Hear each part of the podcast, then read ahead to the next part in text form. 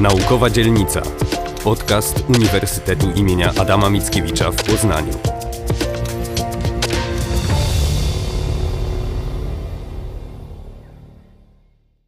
Dzień dobry, Małgorzata Rybczyńska. Gościem naukowej dzielnicy jest profesor Przemysław Matusik z Wydziału Historii UAM, redaktor naczelny Kroniki Miasta Poznania. Autor wydanego właśnie czterotomowego dzieła poświęconego historii stolicy Wielkopolski od początku aż do 2016 roku. Panie profesorze, myślę, że to dobry moment na naszą rozmowę, ponieważ cztery lata pracy nad tym dziełem w pewien e, sposób, myślę, e, pogłębiło wiedzę dotyczącą historii Poznania, a także odświeżyło e, pewne fakty, do których musiał Pan wrócić, pisząc tą historię. Naszą rozmowę rozpoczęłabym od takiego, powiedziałabym, prostego, a nawet banalnego pytania, ale my się tak lubimy porównywać. W związku z tym, czy historia Poznania jest ciekawa? W porównaniu z historiami innych e, miast w Polsce. Historia Poznania jest fascynująca. Aczkolwiek y, nie mógłbym powiedzieć, że historia Krakowa na przykład jest y, mniej interesująca czy mniej fascynująca niż historia naszego miasta. Każde z miast tworzy pewien rodzaj historycznego kosmosu i y, każde ma swoją specyfikę i swoją szczególną i skomplikowaną przeszłość. Mam na myśli te największe i najstarsze ośrodki miejskie. No ale o tym mieście mówi się porządne. Z tyłu głowy jest nudne. To oczywiście nie jest prawda. Tym bardziej jeśli patrzymy na to z perspektywy e, tych ponad tysiąca lat e, poznańskiego ośrodka miejskiego, jeżeli mogę tak ogólnie powiedzieć, no bo historia to zmienność, więc ja nie wierzę w takie teorie, że poznaniacy przez wszystkie wieki byli tacy sami. Ja co prawda słyszałem wypowiedź pewnego archeologa, który udowadniał, że już kultura pucharów lejkowych tutaj na terenie Wielkopolski była, y, cechowała się szczególnymi wielkopolskimi cechami, że te puchary lejkowe były jakoś lepiej ulepione niż gdziekolwiek indziej. Nie bardzo y, w to wierzę. Y, historia Poznania, historia poznaniaków, tej zmiennej, zmieniającej się, wymieniającej się co jakiś, co jakiś czas zbiorowości, grodu, później miasta, ośrodka miejskiego mm, jest skomplikowana, szczególna, tego się nie da sprowadzić do takiego prostego y, wspólnego mianownika. Nawet y, te ostatnie 200 lat, kiedy tworzy się ten nasz współczesny Poznań, którego my jesteśmy beneficjentami, dziedzicami, to i tutaj absolutnie historia tego miasta i zachowania jego mieszkańców nie potwierdzają bynajmniej tej tego stereotypu y, porządności, nudności. To okres dwudziestolecia międzywojennego to jest w ogóle okres wielkiej zmiany, która się dokonuje w tym mieście i, i tu się tworzy jakieś nowe społeczeństwo nowe społeczeństwo zasiedziałych polskich poznaniaków z, z Wielkopolan, który tutaj, którzy tutaj ściągają, z przybyszy z innych dzielnic, którzy tworzą jakąś nową zupełnie jakość e, zbiorowości miejskiej. E, a tworzenie nowej jakości to jest także e, buzowanie tego, tego, tego środowiska. I to jest miasto burzliwe, burzliwych demonstracji, wybijania szyb w siedzibach przeciwników politycznych, strzelanin ulicznych nawet w trakcie takich starć różnych politycznych opcji, wielkich demonstracji.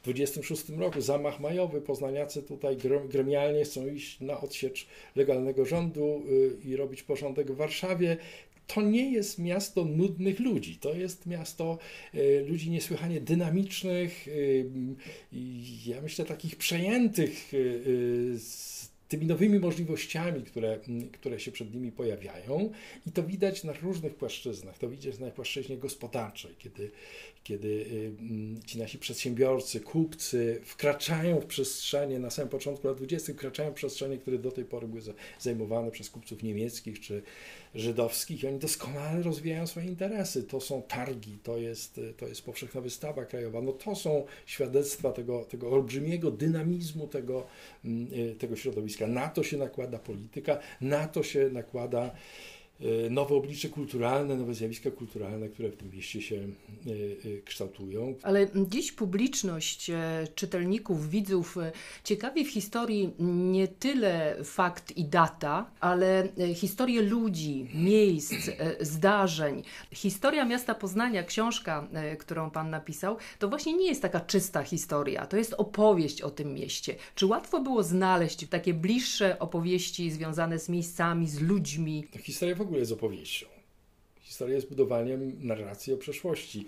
No nie mogę tego e, powiedzieć z mojej szkoły e, podstawowej i tak, średniej, wszyscy, niestety. Wszyscy tego doświadczaliśmy. Wszyscy tego doświadczaliśmy. Historia to nie jest zestawienie e, dat i, i tak zwanych faktów. No, my opowiadamy o faktach, my budujemy pewne obrazy przeszłości, które jako historycy staramy się, żeby one były najbardziej adekwatne. Staramy się to robić uczciwie, to znaczy w oparciu o materiał źródłowy, o to, co ta przeszłość nam pozostawiła w oparciu o naszą no, etykę naszego, naszego zawodu. I oczywiście y, słusznie Pani stwierdziła, że to, co, interes, co nas interesuje w historii, co mnie interesuje w historii, przecież nie y, ze, zestawienia, kalendaria, od których można umrzeć z nudów, ale, ale to jest właśnie próba odtworzenia czy zrozumienia tego, co kiedyś się działo, jak to było, co motywowało ludzi do działania, hmm, jak w ogóle wyglądała ta przeszłość, czasami bardzo y,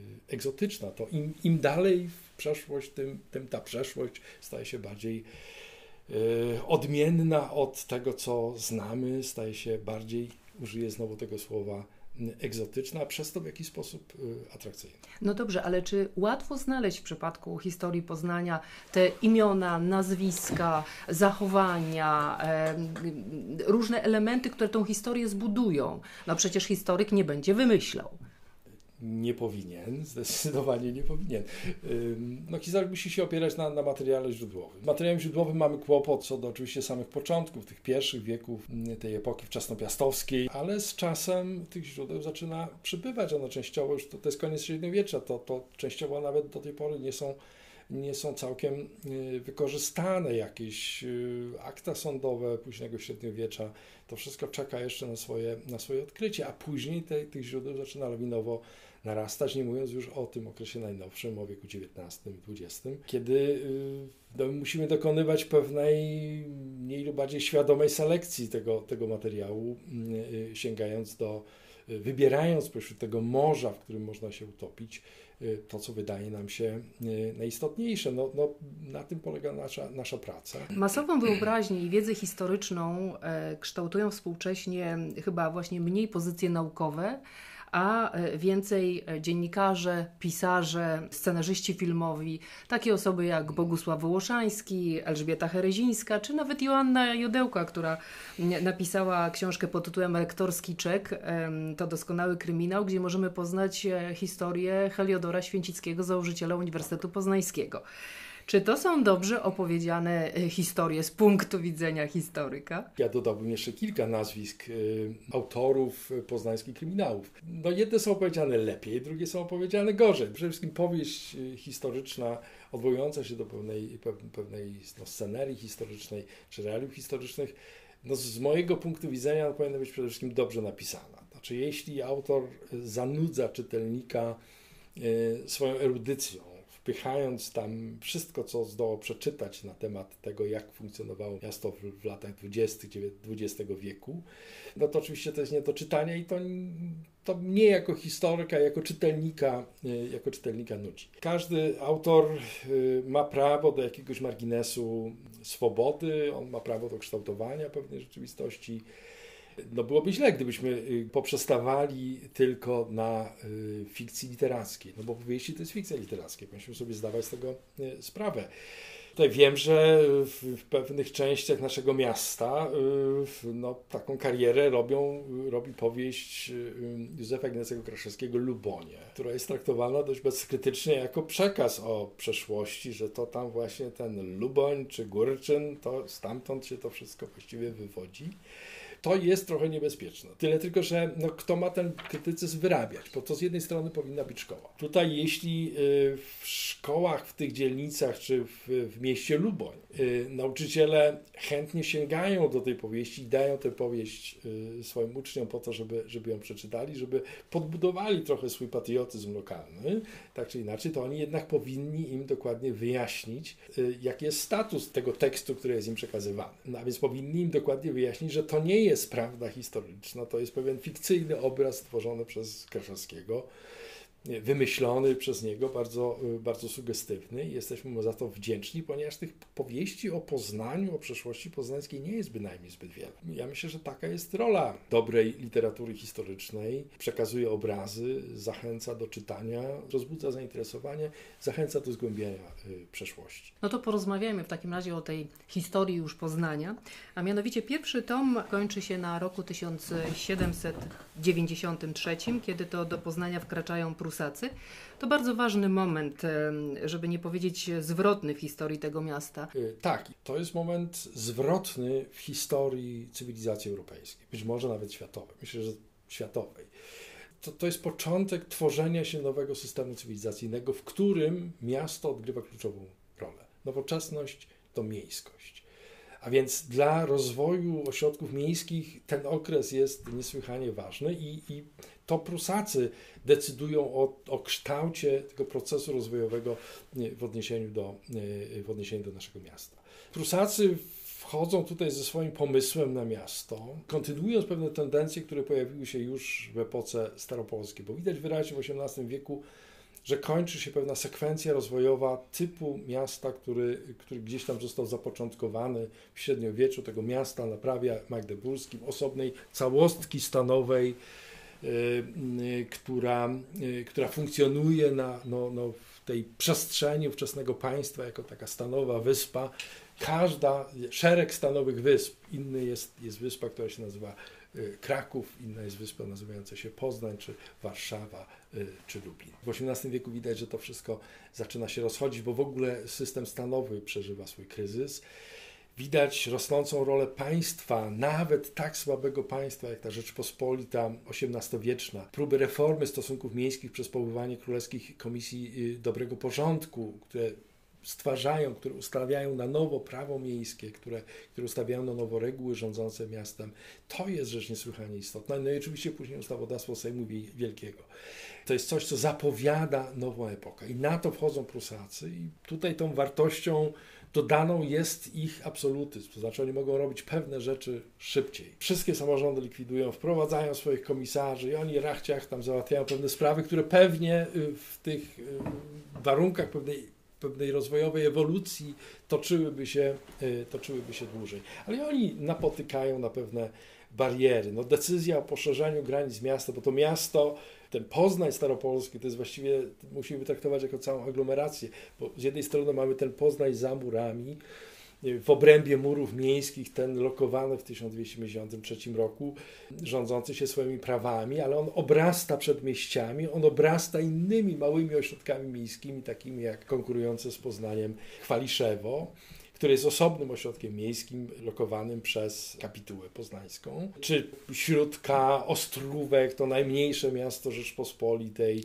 To jest niesłychanie skomplikowany układ mm, aglomeracji y, miejskiej, która zostaje po tym 793 y, roku y, scalona. To wszystko zmierzało do tego, żeby, to, y, żeby stworzyć z tego jeden organizm miejski. Prusacy wchodzą, decydują, podejmują taką decyzję. No tyle tylko, że załatwienie tej sprawy trwa ileś lat, dlatego że tego nie da się w prosty sposób załatwić. To trzeba respektować te prawa nabyte tych likwidowanych miast, y, ich burmistrzów, tam no, no to jest cały skomplikowany, y, y, skomplikowany system zagadnień, który w ten sposób zostaje rozwiązany. Tak czy inaczej, rządy pruskie mają dla Poznania kluczowe znaczenie, bo z jednej strony to jest, to jest początek, ten impuls rozwojowy na przełomie XVIII-XIX wieku, cieniem na rozwoju miasta kładzie się twierdza. Podporządkowanie pruskim celom militarnym, no, no jest to miasto w tej strefie szeroko rozumianej strefie przygranicznej. Prusy są w XIX wieku przez większą część tego okresu w znakomitej y, komitywie z Rosją, ale tu się przyjaźnimy, ale, ale budujemy y, ciąg twierdz na, wzdłuż naszej wschodniej granicy. I Poznań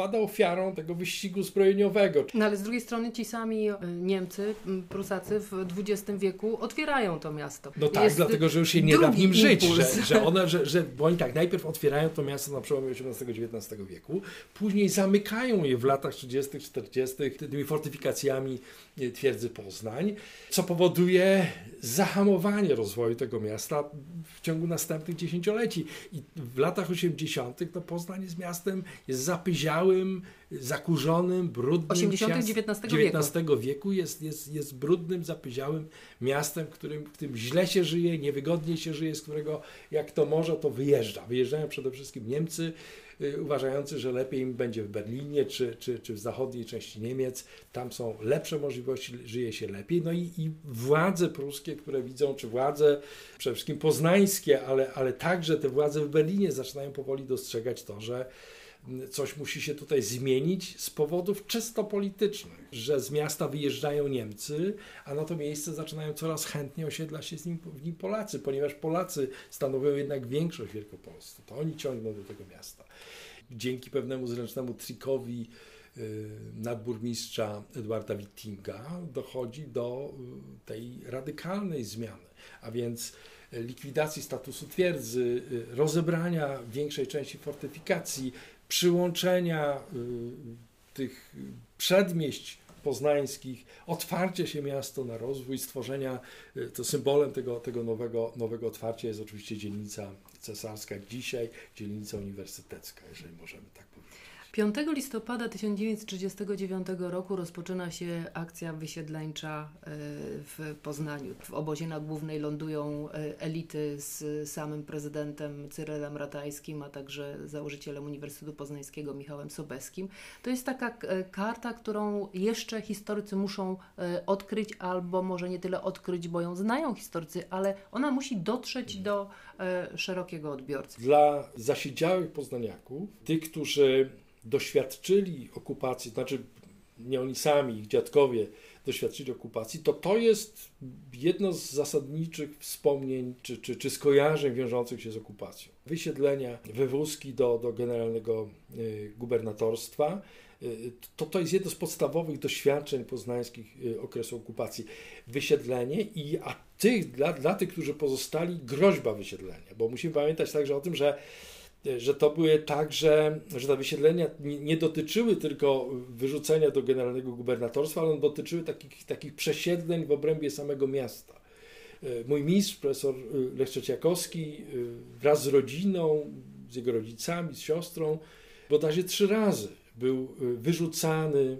Ta rodzina Trzeciakowskich była bodajże trzy razy wyrzucana ze swojego mieszkania. Ostatecznie trafili na Górczyn i to, to przestrzenne przesuwanie E, oznaczało e, także pogarszanie się, stopniowe pogarszanie się ich warunków życiowych. To były zawsze mieszkania o gorszym, e, o gorszym statusie. Inne wspomnienie, do którego mogę się odwołać znanej mi osoby, to jest, to jest takie wspomnienie mieszkania robotniczego, rodziny robotniczej, która, która także żyje w takim strachu, co to może się przydarzyć y, i oni funkcjonują w ten sposób, że co wieczór y, uszykowane są y, takie paczuszki małe dla każdego z członków rodziny, taki niezbędnik, swoisty niezbędnik. Jeżeli przychodzą Niemcy i mówią im raus, to oni biorą, chwytają tę paczkę tam i to jest doświadczenie poznańskie. Tylko rzeczywiście ma Pani rację, że my poprzez oddziaływania, sądzę, kultury masowej, ale także myślę szkoły, nasze myślenie o, o czasie okupacji niemieckiej jest jakoś zdefiniowane przez obraz Warszawy, okupacyjnej Warszawy. Natomiast my chyba rzeczywiście i w tym, w tym nauczaniu szkolnym, czy, czy w naszej świadomości historycznej za mało y, rozpoznajemy tą wielowątkowość okresu 39-45, y, różne sytuacje, y, tą, różnicę, która dzieli ziemie włączone do Rzeszy. Tu też są różnice pomiędzy Wielkopolską a Śląskiem na przykład, czy Pomorzem generalne gubernatorstwo, wreszcie te ziemie kresowe, to jest jeszcze inna, niesłychanie skomplikowana historia. Tego pluralizmu w widzeniu okresu okupacji nam brakuje, a ten pluralizm dowartościowałby także to, to szczególne poznańskie doświadczenie. Ludzi drugiej kategorii, y, doświadczenie budowy przez Artura Greisera, tego miasta wzorcowego, wzorcowej stolicy, wzorcowego okręgu Rzeszy. Ta pamięć tych wydarzeń dotyczy tylko części tego nowego poznańskiego społeczeństwa, które się ukształtowało po 1945 roku. Y, I to też jest jedna, jeden z powodów, dla których ten przekaz słabo funkcjonuje bo on nie funkcjonuje jako przekaz rodzinny, on nie funkcjonuje w tej zbiorowości jako, jako prze, przekaz taki spontaniczny z pokolenia, do, yy, z pokolenia na pokolenie. On ten typ przekazu dotyczy tylko mniejszości współczesnych yy, poznaniaków. Panie profesorze, kończąc naszą rozmowę, też chciałabym zadać takie bardzo proste y, pytania, a mianowicie no, ma Pan ogląd kilku wieków tej historii miasta Poznania. Czy poznaniacy wyciągali wnioski z historii? Nie, nigdy się nie wyciąga wniosków z historii. Zawsze się wydaje, że to, z czym mamy do czynienia, jest y, unikatowe, szczególne, niesprowadzalne do czegokolwiek innego. My teoretycznie wiemy tam, że to w przeszłości było tak a tak, natomiast my jesteśmy jakby przytłoczeni teraźniejszością, to znaczy nie mamy tego dystansu i czasami jest tak, że właśnie historia się powtarza.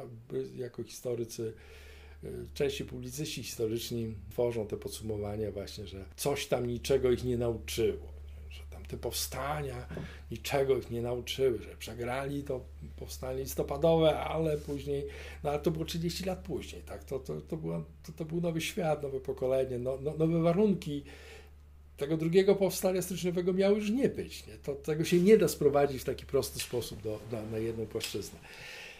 Tak więc historia nas uczy czegoś, czy my z tego wyciągamy wnioski? Często nie, najczęściej nie, ale to nie znaczy, że historia do niczego nie jest potrzebna.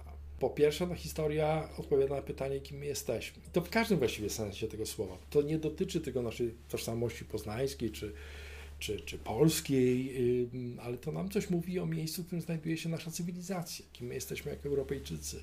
Oczywiście historia pokazuje nam pewne trwałe zależności no to, że ta Polska jest między tymi wielkimi sąsiadami, to coś z tego wynika. Czy w sytuacji kryzysowej będziemy y, sięgali do doświadczeń przeszłych, do doświadczeń historycznych, tego nie wiem. Czasami doświadczenie historyczne, to przeżyte przez daną osobę, jest pewnego rodzaju przekleństwem polegającym na tym, że, ono, że ona nie jest w stanie wyjść poza to doświadczenie. Ona nie widzi tego, że coś się zmieniło, że, że, że jest nowa sytuacja, tylko ocenia tę nową sytuację w tych starych kategoriach. Tak się mówi o tym, że ci generałowie zawsze toczą te dawne wojny.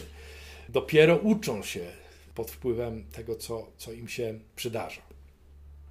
Ale yy, nowoczesność to także historia. Nowoczesność odkrywa przed nami historię. Historyczny wymiar ludzkiej egzystencji, egzystencji ludzkich społeczeństw.